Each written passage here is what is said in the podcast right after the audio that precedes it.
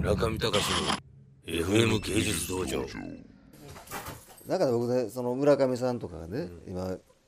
僕村上さんのねその考えであったり話で聞いててね、で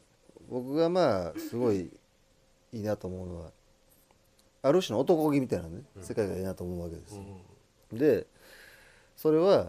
僕がそのこの1年半ぐらいですかね1年ちょいぐらい初めてお会いしてからね会ったり話をしたりそれ前に僕のもん買ってくれたりしてはる時のこう動きでやったり見ててね。こう感じたところはあるわけです。よただこう僕らの仕事はやっぱアホが多いっていうかねすごい頭を使って考えてどうやって生きていこうかみたいなね生き抜いてどんなもん作って戦略的に考えてっていう人は少ないと思うんですよ。でこうやっぱ勘違いをどうしてもしてしまうね。今いがちなね人が多いと思うんですよね。そのさっき村上さん言うてはったどうやってこの先ね生き残ってる人いるんですかとかね。どうやってやっていきますかみたいな話あるじゃないですか。それはやっぱりどうしたらいいかなんて多分な答えがないしね。分からへんし、基本的には自分がええもん作りたいとねいう気持ちでそれに邁進してね必死でやっててでちょっとでも形になってっていうのをずっと続けていったら変わらずやっていけると思うんです。よ。でもあれだよねあの僕ちょっとね、うん。この間あのそれこそほら村さんがすごい仲良くしてる大吉さんっていう、あの昔料理屋やってて、今喫茶店のオーナーのおじさん。あのねたまに陶芸家。喫茶店。だよねあれ。喫茶店 喫茶あれ違うのあれ。何あれ。骨董屋さん？骨董屋さんに喫茶店がくっついてるのかあれ。砂防があるだってあれ杉本さんいつも喫茶店でですよっつってたから。喫茶店の違うあそれはお父さんがやってるから喫茶店っていう冷えしてんのかあれ。自分で。うん。それでねその大吉さんのところ行ったら加藤藤九郎とそういう骨董業界のうるさ方の5人ぐらいの人がね人のコレクションを文句言うっていう本があったんですよ。ね。それ本ですよちゃんとした。でななんかちょっとタイトルがもうとんでもなかったんでびっくりしたんだけど人のコレクションを見て文句を垂れるとかなんかそういうタイトルでそう。で昭和30年代ってなんかまあ戦後で貧しかったけど、まあ、そういうやかましい連中がわさわさいて、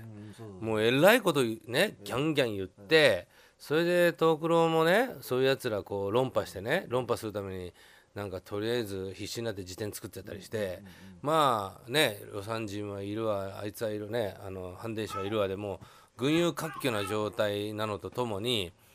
やかましい人たちもいたじゃないですか、今いないでしょやかましい人。やかましい。やかましい例えばそのじゃあねこれ陶陶芸見て、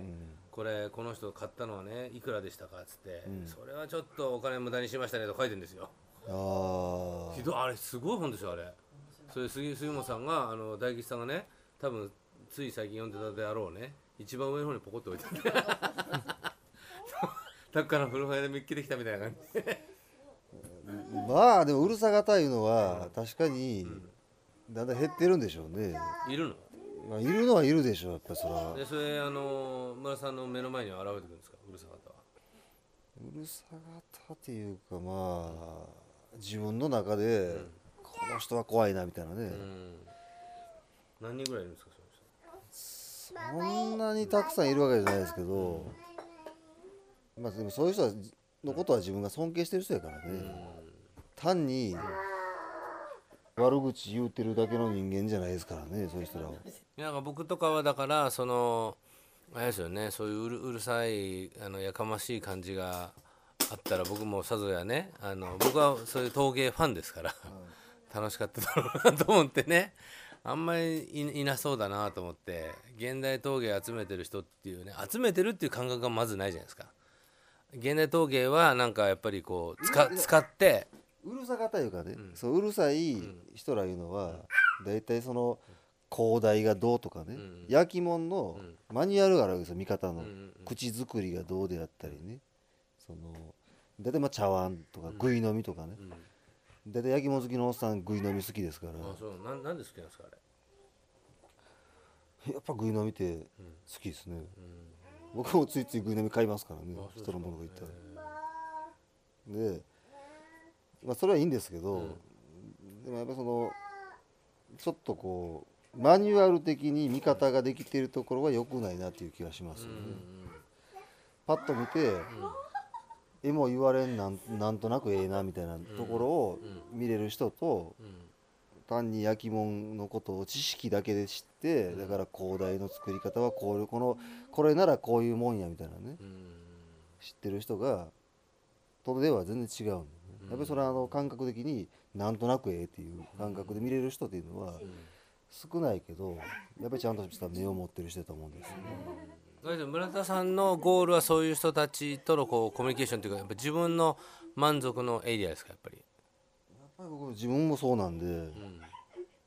僕別に広大の作りがかっこよかろうがしょうもないもいらんのでね、欲しいと思わへんし、そんなもん作りだと思わへんし、別にそういうコレクターであったりそういう目を持ってる人の好みであったりそういうものを意識しているわけでも何でもないし、自分がやっぱりこう感動して作りたいなと思ってみ見てああこんなん作りたいであったりそのためにどうやって作ったらいいのかなということを考えたりして作ってるものっていうのは、多分その出来がねマニュアル的にかっこいい出来じゃないもんでもいいなっていうものになると思うんですよ。でそれってもう絵も言われん言葉で説明できるもんじゃないじゃないですか。例えば村上さんのねやっぱその衝動的に自分がやりたいと思ってね作るもんあるじゃないですか。そんなもんってどこがええとかねそんなもん超越したもんじゃないですか。そんなことないですか？うん僕はあのもうどっちかっていうとそのマニュアルを自分自己流に探すってタイプなんで。いやだからその自己流のマニュアルはいいんですよ。あはい。でその世の中の例えばそのこういう仕事はね、こういうところが見どころであるからね、でこういうものをそういう人が好きな人は喜ぶであろうっていうことででそれも自分がそういう人らの目と同じようにそれが好きになって、それに感化されて作っていくっていうのはおかしいんじゃないかなと思うんですよ。自分独自のここがかっこいいであったりねこういうところが魅力であったりっていうところを見つけて作っていくのがまあものづくりの楽しさやと思うんですね。えじゃあねちょっと最後にあの今回の展覧会の見どころ。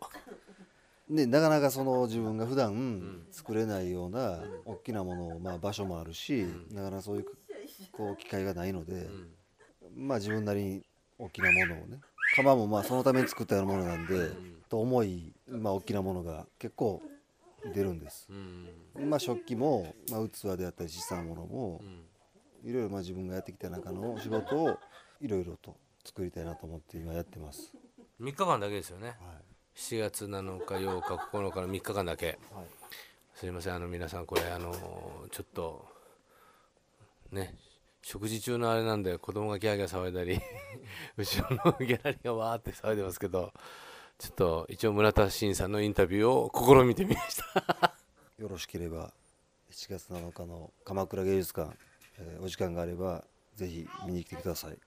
お願いします。とトークショーが7月7日の6時からでしたっけ？18時からでしたっけ？証券友さんと、え2人でギャラリートークをやりますのでそれちらも、まあ、ネットで探して見てきて見に来てください。ねどうも村田さんありがとうございました。ありがとうございました。中見隆の FM 芸術道場